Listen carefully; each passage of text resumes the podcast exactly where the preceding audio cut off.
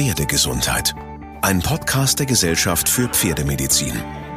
Über eine Million Pferde leben in Deutschland. Ihre tägliche Versorgung und die Sorge um sie stehen im Mittelpunkt. Und man spürt sofort, wenn etwas nicht stimmt. Das Cushing-Syndrom oder auch PPID genannt. Das ist das Alter, in dem sich diese Krankheit manifestiert, 10 bis 15 Jahre.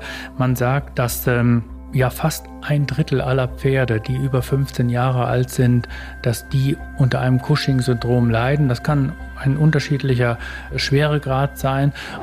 Professor Carsten Feige ist Leiter der Pferdeklinik der Tierärztlichen Hochschule in Hannover und Präsident der Gesellschaft für Pferdemedizin. Mein Name ist Ina Tenz und in dieser Folge sprechen wir über das Thema Cushing oder medizinisch korrekt ausgedrückt auch PPID. Das steht für Pituitary Path Intermedia Dysfunction.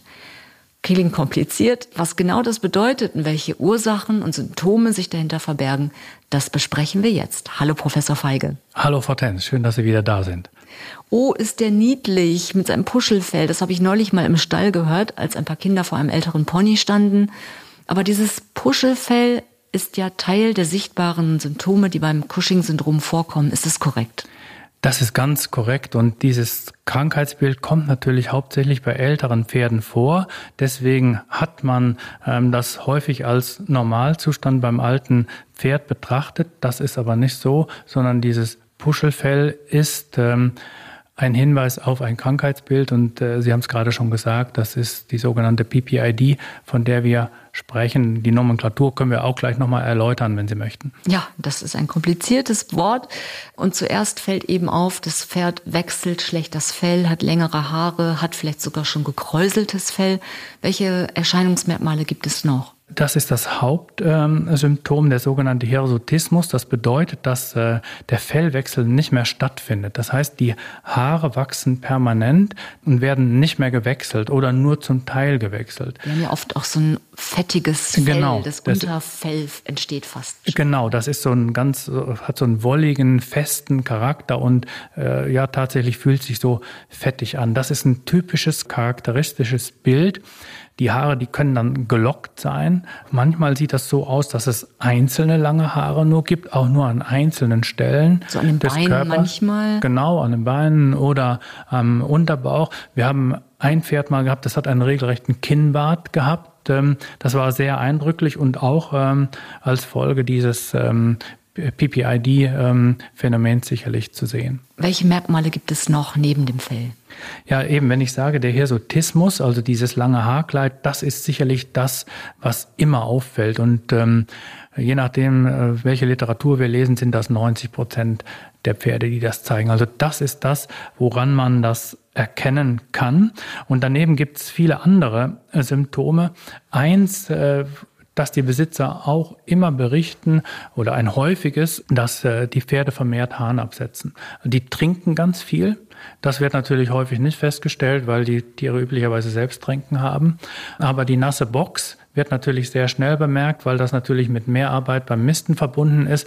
Und das wird dann auch berichtet. Und wenn man diese beiden ähm, Symptome gemeinsam im Vorbericht hat, dann kann man schon die Verdachtsdiagnose äußern.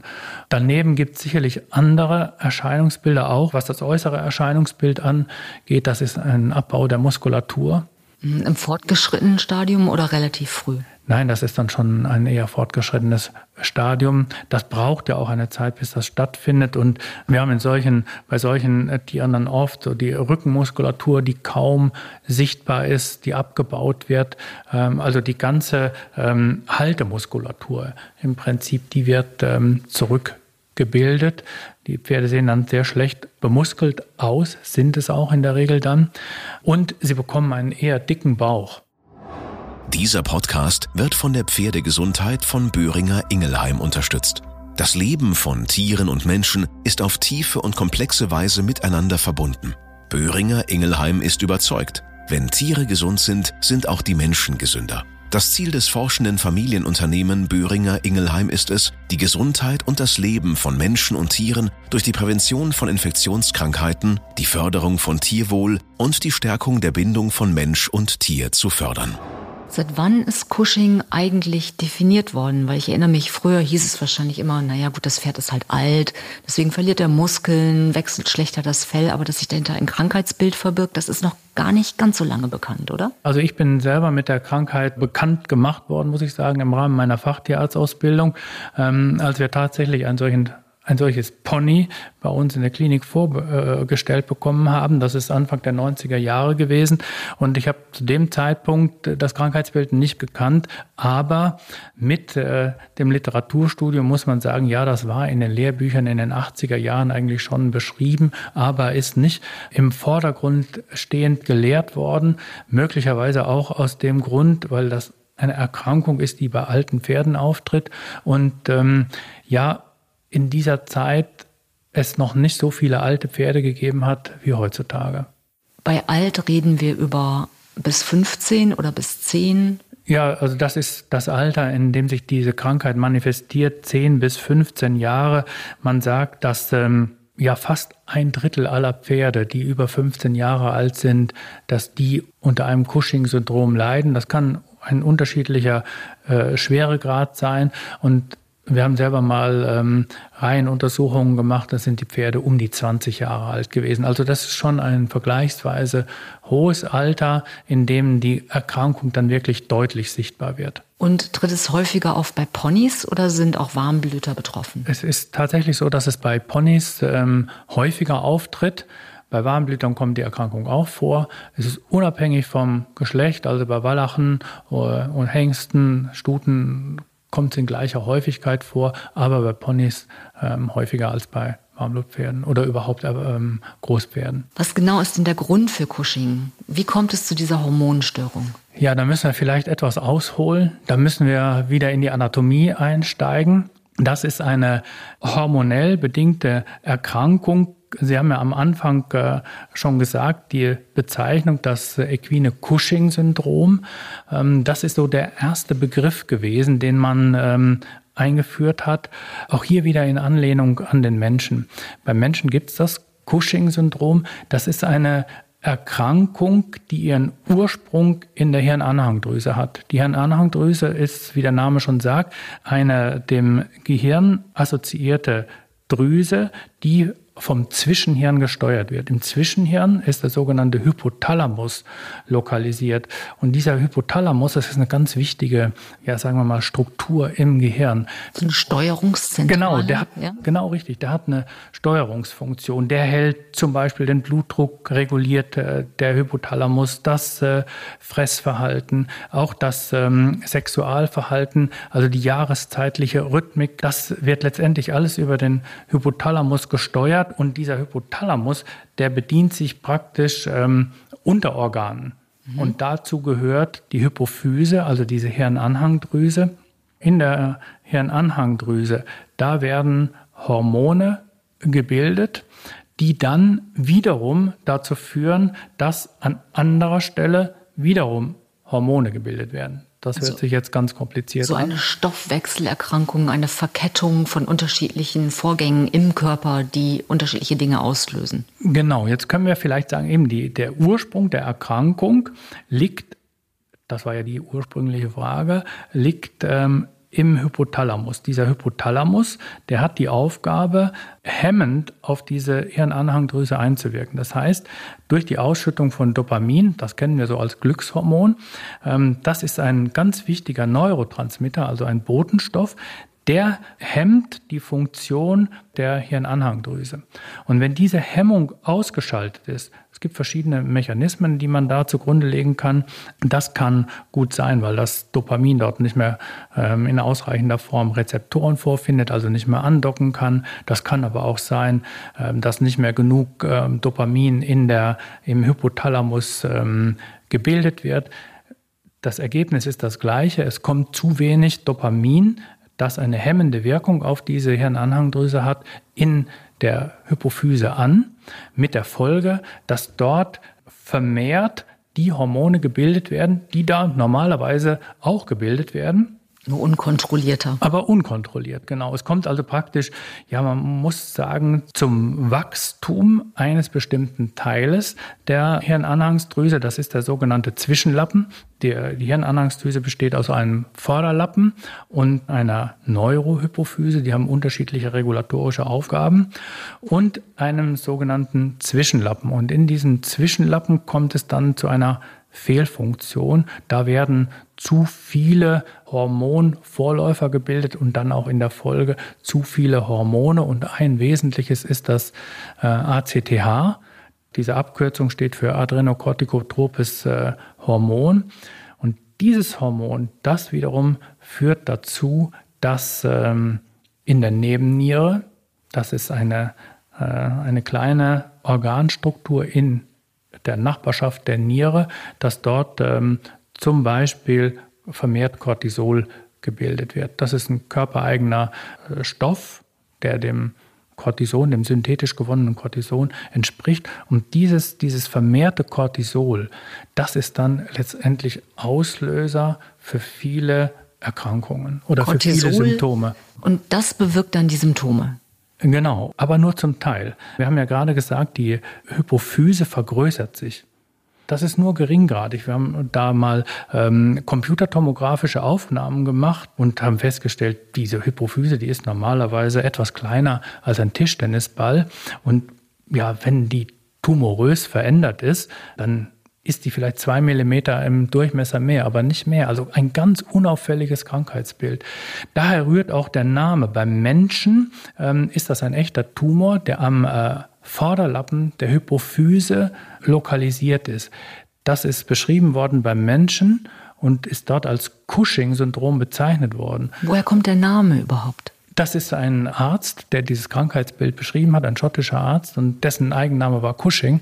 Also Herr Cushing hat praktisch diese Krankheit äh, beschrieben. Und wenn ich es richtig verstanden habe, wir reden über Tumore, da kriegt man gleich ein komisches Gefühl. Das sind aber gutartige Tumore? Ja, beim Menschen ist das ein echter Tumor, der in der Regel einen gutartigen Verlauf hat und der sitzt am ähm, Hypophysen-Vorderlappen.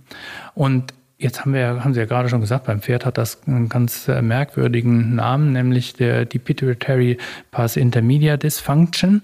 Und das beschreibt das Krankheitsbild besser, weil es ist eben nicht so wie beim Menschen der Hypophysen-Vorderlappen, sondern beim Pferd erkrankt der Zwischenlappen.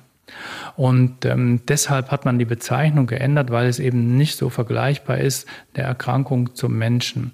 Und äh, wenn wir gerade von Tumor gesprochen haben, beim Pferd ist es gar kein echter Tumor, sondern eigentlich nur eine Überaktivität, die auch mit einem geringgradigen Wachstum verbunden ist, aber es ist nicht als echter Tumor zu klassifizieren. Und diese geringgradige Vergrößerung, die führt einerseits zu den Symptomen und das andere ist das Cortisol, das die Symptome verursacht. Und das kann ich jetzt vielleicht erläutern. Dann können wir vielleicht die vom Tumor ausgehenden Symptome erklären. Ja, weil die Ursachen an sich, warum sich die Hypophyse verändert, die sind, glaube ich, nicht bekannt. Aber die Auswirkungen schon. Die Ursache, warum die sich verändert, ist eben dieser Dopaminmangel. Und die Auswirkungen haben wir ja gerade schon besprochen. Und ähm, da gibt es viele, die führt man zurück auf die Vergrößerung der Hypophyse. Es sind Pferde, die können zum Beispiel eine Blindheit entwickeln. Da geht man davon aus, dass das ein Druck auf das ähm, umliegende Nervengewebe ist, auf den äh, Sehnerven, der das verursacht. Oder der Hirsutismus, von dem wir gerade gesprochen die haben. Die Haare. Die Haare. Da wird davon ausgegangen, dass hier ein Druck auf den Hypothalamus ausgeübt wird und der reicht offenbar aus, dass diese Steuerungsfunktion aus den Fugen gerät. Also dass wir durch die Kompression das Wachstum der Hypophyse nach sich zieht, eine Schädigung des restlichen Nervengewebes haben. Das werden Sie zu mir sagen, das ist doch kaum zu glauben. Aber auch das kann man wieder erklären. Sie müssen sich vorstellen, das Gehirn ist ja eingebettet in die Schädelkalotte. Also ein fester, fest umschlossener Raum. Und alles hat seinen Platz. Genau. Und jede andere Schwellung, gerade wenn wir von zwei Millimeter reden, wenn Sie die an der Haut haben, das ist weniger als ein Mückenstich.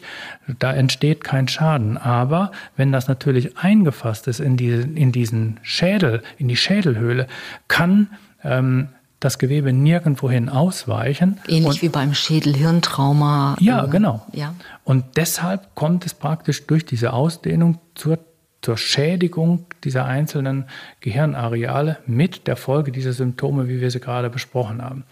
Das ist der eine Weg, wie man sich die Symptome erklärt.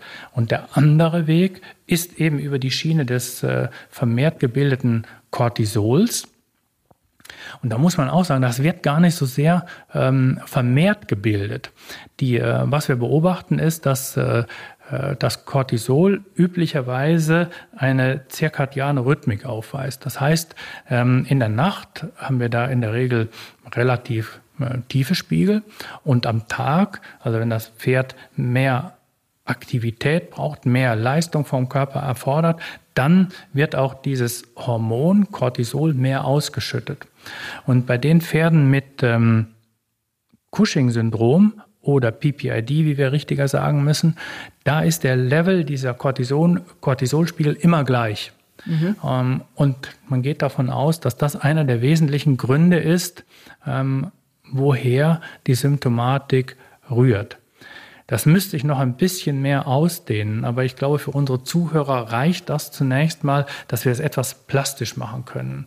Es gibt noch andere Hormonimbalancen, die sich vor allen Dingen in diesem Zwischenlappen abspielen. Es sind andere ähm, Vorläuferhormone, die in viel größerer ähm, Menge gebildet werden als dieses ACTH und die vermutlich auch an der Symptomatik beteiligt sind, aber da kennt man die Mechanismen noch nicht im Detail und das würde vielleicht hier zu weit führen. Deswegen beschränken wir uns vielleicht auf das Cortisol. Und trotzdem habe ich eine naive Frage. Ähm, wir kommen ja gleich auch noch zur Diagnostik und auch zur Behandlung, aber Sie sagten vorhin, ein Dopaminmangel wäre ursächlich der Auslöser.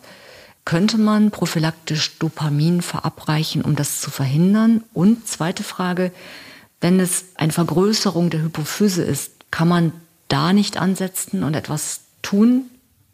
Mhm. Aber ich glaube, da werden die Tiermediziner schon weit vor mir drauf gekommen sein. Da sind wir schon bei der Therapie angelangt. Ja. Ich nehme das mal vorweg. Man therapiert genauso, wie Sie das äh, sich äh, gerade ausgedacht haben. Ähm, dieser Dopaminmangel, den ähm, gleicht man aus durch Medikamente. Das sind sogenannte Dopamin Agonisten, die unterstützen praktisch die Wirkung des äh, Dopamins und können da äh, dadurch die Symptomatik praktisch vollkommen zum Verschwinden bringen. Da kommen wir vielleicht später nochmal dazu. Ähm, und äh, was den operativen Eingriff an der Hypophyse angeht, das macht man beim Menschen. Da kann man äh, eine Tumorentfernung äh, durchführen. Also man kann die, die Hypophyse chirurgisch erreichen. Das ist eine ja sicherlich komplizierte neurochirurgische Operation, die aber machbar ist, auch durchgeführt wird. Natürlich mit der Folge, dass wir die ganze Funktion der Hirnanhangdrüse dann über ähm, zugeführte Medikamente, in dem Fall Hormone, ersetzen müssen. Und äh, beim Pferd ist die technische Herausforderung eine ganz andere. Also wir können einen Zugang bis zur äh, Hirnanhangsdrüse gar nicht äh, erreichen. Also die ist praktisch für die Operation nicht zugänglich, weil die so weit in der Tiefe liegt. Ähm, man würde mehr Schaden anrichten. Da würde man größeren Schaden mhm. anrichten. Also das ist technisch nicht möglich.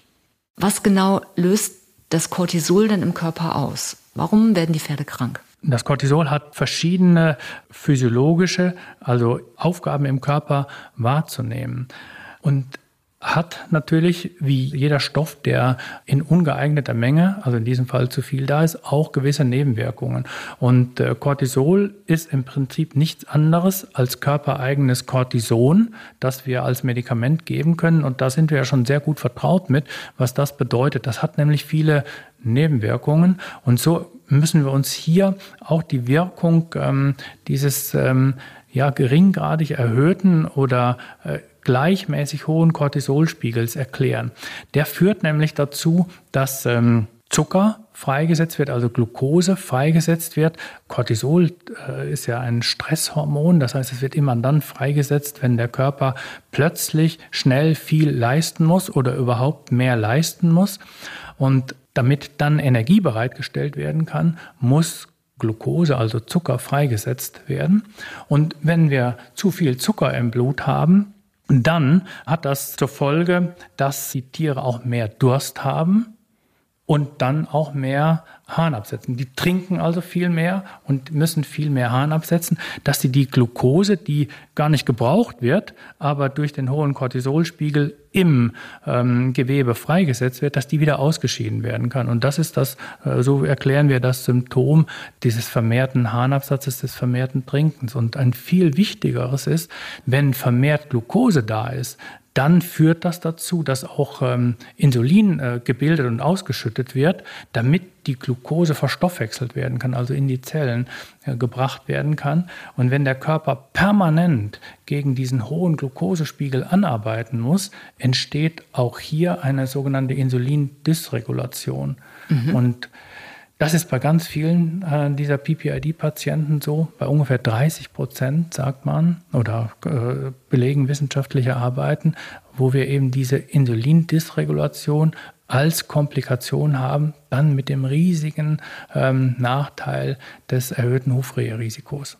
Wenn mein Pferd jetzt den Verdacht hat auf Cushing-Syndrom, steht vor mir, hart schlecht ab oder hat vielleicht längere Haare, wie geht der Tierarzt vor Ort vor? Wie ist die Diagnostik genau? Reicht die Blickdiagnose oder muss man tiefer untersuchen? Hier in dem Fall ist die Blickdiagnose wirklich eine wichtige Diagnose. Also wir haben ja vorhin schon über den fehlenden Haarwechsel gesprochen, über die langen Haare und das ist äh, etwas ganz Charakteristisches.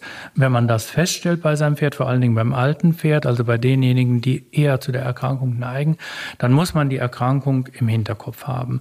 Es ist natürlich nicht so, dass jeder schlechte Haarwechsel gleich diese Erkrankung bedeutet, aber wenn Sie andere Begleitsymptome feststellen. Also wenn Sie merken, das Pferd baut Muskulatur ab. Eben wir haben einen hohen Wasserkonsum und einen starken Harnabsatz, also immer eine nasse Box. Oder wenn die Pferde apathisch sind, auch das ist typisch für ein PPID. Das sind alles dann Hinweise darauf, dass es doch eine Erkrankung ist und nicht nur ein ähm, Symptom, was wir vernachlässigen können. Was auch auffällig ist bei diesen Pferden, dass die sehr häufig an äh, bestimmten Stellen am Körper schwitzen. Das Haarkleid ist regional einfach nass.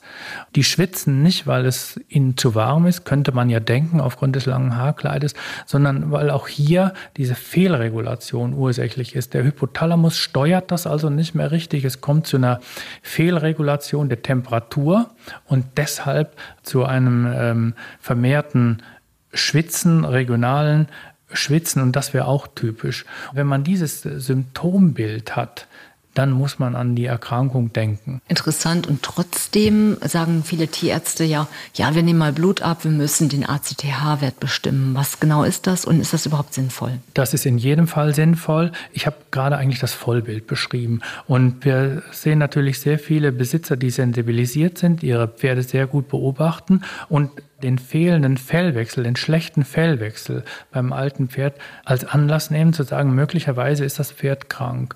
Und wenn der Tierarzt das in irgendeiner Form verifizieren will, dann muss er natürlich Labordiagnostik machen und da gehört zum Beispiel die Bestimmung des ACTH-Wertes dazu. Wie aussagekräftig ist der und gibt es da Schwankungen? Der ist ähm, teilweise sehr aussagekräftig. Das muss ich vielleicht auch erklären. Wir haben ja gesagt, wo der herrührt.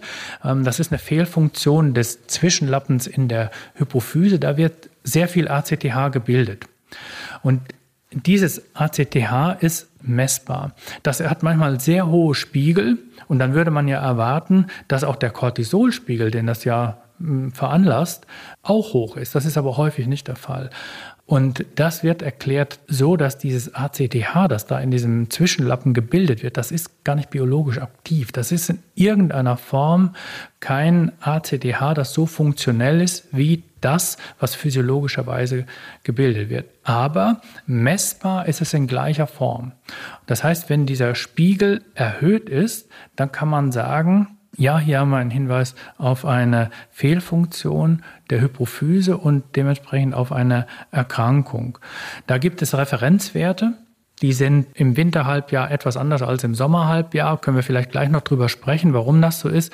Und diese Referenzwerte, die basieren auf der Messung unendlich vieler Tiere. Das sind 16.000 Tiere, die da in einem großen Labor in England gemessen worden sind. Und darauf basierend hat man den Referenzbereich bei gesunden Pferden bestimmt. Also empirisch abgesichert, Erfahrungswerte. Genau, Erfahrungswerte mit einer äh, sehr geringen Standardabweichung.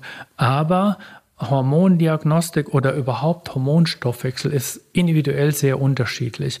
Und deshalb sind diese Referenzwerte, die sind zwar da und die sind richtig, aber es gibt große individuelle Unterschiede. Das heißt, wir haben einen Referenzwert, dann eine große Grauzone. Okay. Und erst wenn die Grauzone überschritten wird, dann kann der ACTH-Wert wirklich belegend hergenommen werden und kann, man kann daraus ableitend dann die Diagnose PPID stellen. Und weshalb schwankt dieser Wert? Ja, da haben wir ein ganz besonderes Phänomen beim Pferd, auch bei anderen Haustierarten, auch beim Menschen, dass diese ACTH-Sekretion jahreszeitlich schwankt. Mhm. Es wird grundsätzlich, das ist bei gesunden Pferden genauso wie bei PPID-erkrankten Pferden, mit dem Längerwerden der Tage, also ab Juli, steigt auch die ACTH-Sekretion.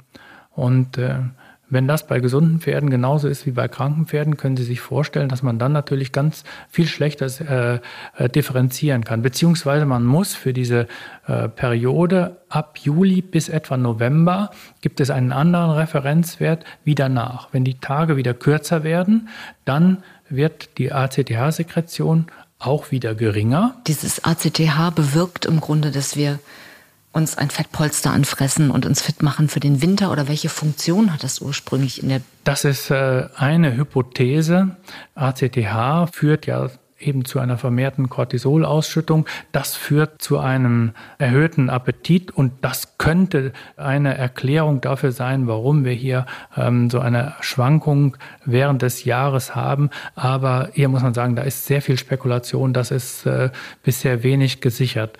Und auch dieser jahreszeitliche Rhythmus, das ist erst ähm, ja so im Laufe der letzten zehn Jahre beim Pferd beschrieben worden. Das wissen wir noch gar nicht so lange. Wir wissen aber, dass das so ist und wir wissen auch, dass wir uns bei der Diagnostik daran halten müssen. Das heißt, im Winter haben wir etwas höhere Referenzbereiche als äh, im Sommer. Und wenn wir nur den ACTH-Wert bestimmen, dann muss der eindeutig außerhalb der Grauzone sein, dass wir uns sicher darauf verlassen können. In einigen Stellen hört man Begriffe wie Pseudo-Cushing.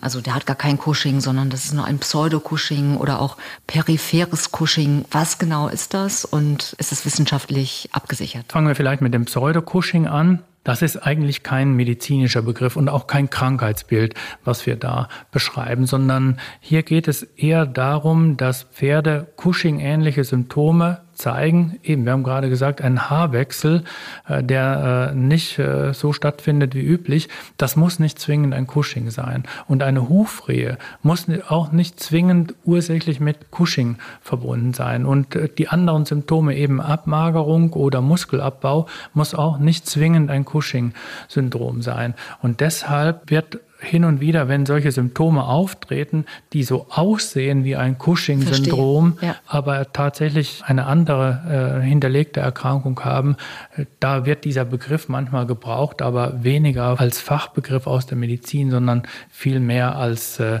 ja, sagen wir, Anleihe für andere Erkrankungen, deswegen auch Pseudo-Cushing.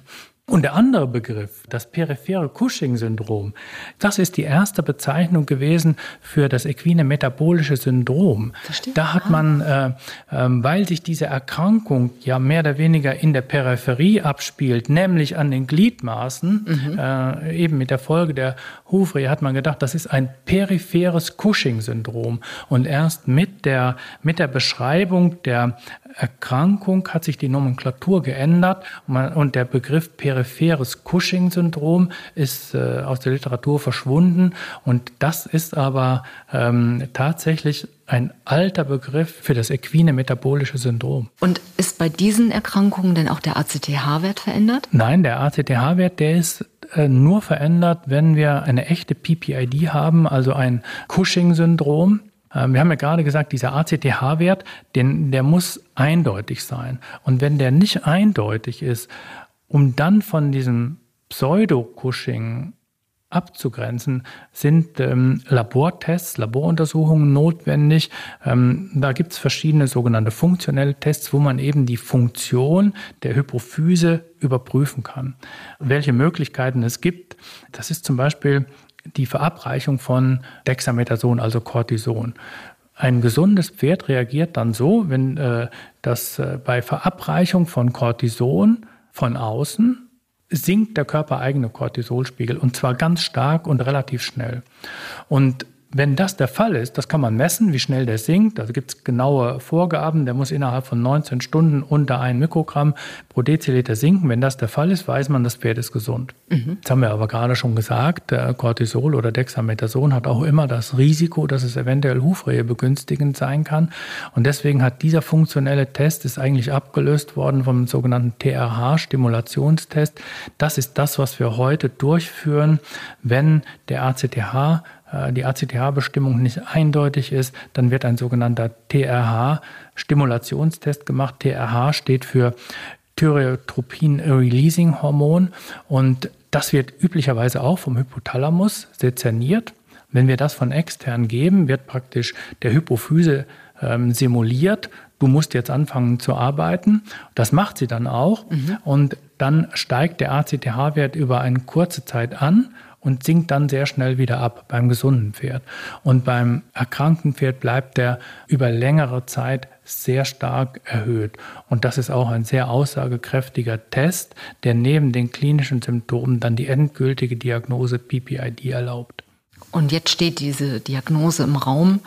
Wie genau ist die Behandlung? Also die Behandlung, wir haben im Moment die Möglichkeit äh, der medikamentösen Therapie. Das haben wir ja vorhin schon mal angesprochen den äh, Dopaminagonisten. Da gibt es ein, ähm, ein Präparat, das wir zur Verfügung haben. Das ist sehr gut wirksam. Der Wirkstoff ist Pergolid, Pergolid-Mesylat. Ähm, das wirkt, wie gesagt, unterstützend in Bezug auf das Dopamin. Mhm. Und damit kann man die Symptome weitgehend ähm, zurückdrängen und kann auch den ACTH-Wert zum Absinken bringen, ähm, so dass die PPID deutlich verbessert werden kann. Wenn ich jetzt sage, hm, ich glaube das nicht alles so und ähm, vielleicht liegt es an den Jahreszeiten und ich lasse es einfach unbehandelt, was passiert dann? Dann wird sich die Erkrankung natürlich weiterentwickeln. Üblicherweise ist die Erkrankung an sich ja kein schweres Leiden. Erst die Folgeerkrankungen sind das Leiden. Jetzt müssen wir tatsächlich nochmal zurückkommen. Das haben wir ganz vergessen zu besprechen. Das Cortisol und die Insulindysregulation führen zu vielen Folgeproblemen. Cortison führt zu einer Immunsuppression, also zu einer schlechteren Abwehrlage. Und daraus können viele Folgekrankheiten entstehen, Infektionskrankheiten. Das können Hautentzündungen sein, ein Einschuss beispielsweise, Nasennebenhöhlenentzündungen, Zahnerkrankungen. Das sind ganz häufig vorkommende Folgeerkrankungen, die aus der Immunsuppression infolge des erhöhten Cortisolspiegels resultieren. Und die man dann schlecht in den Griff bekommt. Und die bekommt man schlecht in den Griff, weil die Ursache, das erhöhte Cortisol, ja weiterhin bestehen bleibt. Und das Gleiche gilt für die Hufrehe. Das ist auch eine Folge des erhöhten oder das, das Risiko ist eine Folge der Insulindysregulation. Und die Hufrehe ist dann eigentlich das schwerwiegende Problem. Nicht die PPID an sich, sondern die Folgekrankheiten sind das Problem. Und wenn man die Erkrankung unbehandelt lässt, dann ist natürlich das Risiko, dass sich solche Folgeerkrankungen entwickeln können, viel stärker. Und das Ziel der Behandlung ist eigentlich, diese Folgekrankheiten zu vermeiden. Und wenn ich jetzt dieses Medikament gebe und feststelle, die Symptome verbessern sich rapide, kann ich es dann einfach weglassen? Also erholt sich die Hypophyse dadurch oder wird es immer eine Baustelle sein? Die Erkrankung bleibt lebenslang bestehen, sodass es nicht sinnvoll ist, das Medikament abzusetzen. Das ist also keine Bedarfsmedikation, sondern das ist tatsächlich eine Dauertherapie. Was passiert, wenn ich es absetzen würde? Eine Wirkung haben Sie zu erwarten in sechs bis acht Wochen. Das berichten die Besitzer auch. Dann gehen die Symptome zurück, die langen Haare fallen aus, das, das Haarkleid entwickelt sich zum Positiven hin. Man kann äh, auch wieder Muskulatur aufbauen, soweit die Pferde reitbar sind oder geritten werden. Das sehen wir auch. Die Pferde entwickeln sich wirklich stark zum Positiven hin. Das natürlich nicht in sechs Wochen, aber man sieht in sechs Wochen, dass sie auf die Behandlung ansprechen. Und dann darf man eben nicht den Fehler begehen und sagen, jetzt, äh, das sieht ja alles gut aus, das entwickelt sich zum Positiven, wir können das Medikament absetzen, dann kommt die Erkrankung wieder zum Tragen. Dann besteht wieder der Dopaminmangel, der sich dann in, mit, den, mit den ursprünglichen Symptomen realisiert. Und häufig ist es dann sogar so, dass die Symptome schlimmer sind wie vor der Behandlung. Was kostet so eine Behandlung? Das hängt natürlich vom Gewicht des Pferdes ab, aber man muss äh, von etwa drei bis fünf Euro pro Tag ausgehen. Das eben, wie gesagt, ist abhängig vom, vom Gewicht und der Dosis des Pferdes. Das ist so eine, eine grobe Schätzung. Und jetzt ähm, hört man ja viel, dass man unterstützend etwas machen kann. Mönchspfeffer zum Beispiel soll regulierend einwirken. Ist das nur eine unterstützende Therapie oder kann das eine echte Alternative sein zur, ich sage jetzt mal, Chemie? Das ist ein pflanzliches Produkt, das immer wieder in Verbindung mit der Therapie des PPID erwähnt wird. Aber wenn man die wissenschaftliche Literatur dazu sichtet, haben wir wenig Belege dafür, dass wir eine Wirkung haben. Es gibt eine ähm, Studie aus den, ähm, die ist schon recht alt, äh, aus den USA, absolut gar keinen Effekt äh, gefunden haben. Und es gibt eine jüngere Studie hier aus Deutschland, die ein Präparat eingesetzt hat, das Mönchspfeffer enthält. In der Studie ist ein positiver Einfluss festgestellt worden. Die Autoren kommen zum Ergebnis, dass wenn die Therapie mit Pergolitmesilat, also mit der Chemie, wie Sie sagen, wenn, das nicht funktioniert. Medikament. Wir sollten es Medikament genau. nennen. Genau, wenn das mit dem Medikament nicht gelingt, dann kann man dieses Präparat versuchen, aber sie sind auch sehr zurückhaltend, was ihre Empfehlung angeht. Also sie lassen sie, sie empfehlen weitere Untersuchungen auf dem Gebiet, aber die sind in den letzten fünf Jahren noch nicht erfolgt. Und da müsste man sicher wirklich etwas validere Untersuchungen als Grundlage haben, bevor man da so eine eindeutige Empfehlung abgibt, dass das Medikament ersetzt wird durch Mönchspfefferpräparate. Hat das Medikament Nebenwirkungen? Das Medikament, ja. ja. Also das Medikament hat Nebenwirkungen. Die sind zwar insgesamt selten, aber was hin und wieder ähm, vorkommt, ist, dass die Pferde apathisch werden. Das ist äh, oftmals im, im, Anfangsstadium der Therapie äh, der Fall. Also dass die etwas vermehrt müde erscheinen. Und dem kann man so entgegenwirken, dass man das Präparat dann von der, von der Dosierung etwas reduziert und dann langsam wieder steigert. Dann kann man das häufig auffangen. Andere ähm, Nebenwirkungen sind Durchfall, Inappetenz. Aber insgesamt ähm, sind diese unerwünschten Arzneimittelwirkungen nicht so wesentlich, dass man äh, von einer Therapie abraten müsste. Ganz im Gegenteil. Das Medikament ist, was äh, den Nutzen im Vergleich zu den Nebenwirkungen angeht, absolut äh, empfehlenswert eigentlich. Was könnte ich als Besitzerin tun, um mein Pferd zu unterstützen, wenn die Diagnose im Raum steht? Also geht es über Fütterung, über Bewegung? Kann ich irgendetwas machen, damit Linderung oder eine schnelle Besserung eintritt? Die Erkrankung, das PPID, ist gar kein schweres Leiden ähm, für das Pferd. Das ist kein Leiden, wenn es mehr Flüssigkeit aufnimmt oder mehr Wasser trinkt und mehr, mehr Hahn absetzt. Der, der Muskelabbau ist auch nicht primär ein starkes Leiden. Wichtig ist, dass man diese Folgekrankheiten versucht zu vermeiden. Und das ist natürlich im Einzelfall fast nicht möglich weil mhm. wenn die Erkrankung da ist, besteht das Risiko. Deshalb ist das, was Sie als Tierbesitzerin tun können, eigentlich die Beobachtung des Pferdes und wenn Sie den Eindruck haben, hier könnte ein solches, äh, eine solche PPID ähm, in, in Entwicklung sein, dass man dann rechtzeitig das abklärt und auch rechtzeitig dann ähm, eine Behandlung anstrengt. Je früher, ist, desto, je früher besser. desto besser ist hier sicherlich ganz richtig, ja. Vielen, vielen Dank sehr aufschlussreich, ich glaube auch sehr informativ, vor allen Dingen, dass man dann nicht den Kopf in den Sand stecken soll, sondern früh handeln sollte, wenn die ersten Anzeichen da sind viel gelernt. Vielen Dank, Professor Feige. Ja, danke, Frau Tenz, dass Sie wieder da waren und wir uns darüber unterhalten konnten. Augen auf beim Pferdekauf ist eine erprobte Weisheit, genau wie reingucken kann man nicht. An den Kauf eines Pferdes sind neben den Kosten auch Emotionen, Hoffnungen und Zweifel gekoppelt. Eine Kaufuntersuchung dient der Absicherung für beide Seiten. Was ist sinnvoll? Wie wichtig ist die klinische Untersuchung und wie werden Röntgenbilder interpretiert? Darum geht es in der nächsten Podcast-Folge mit Professor Carsten Feige und Dr. Michael Köhler. Bis dahin empfehlen Sie uns gern weiter und schicken uns auch Ihre Themenwünsche. Einfach per Mail. an podcast.gpm-vet.de. Also podcast.gpm-vet.de.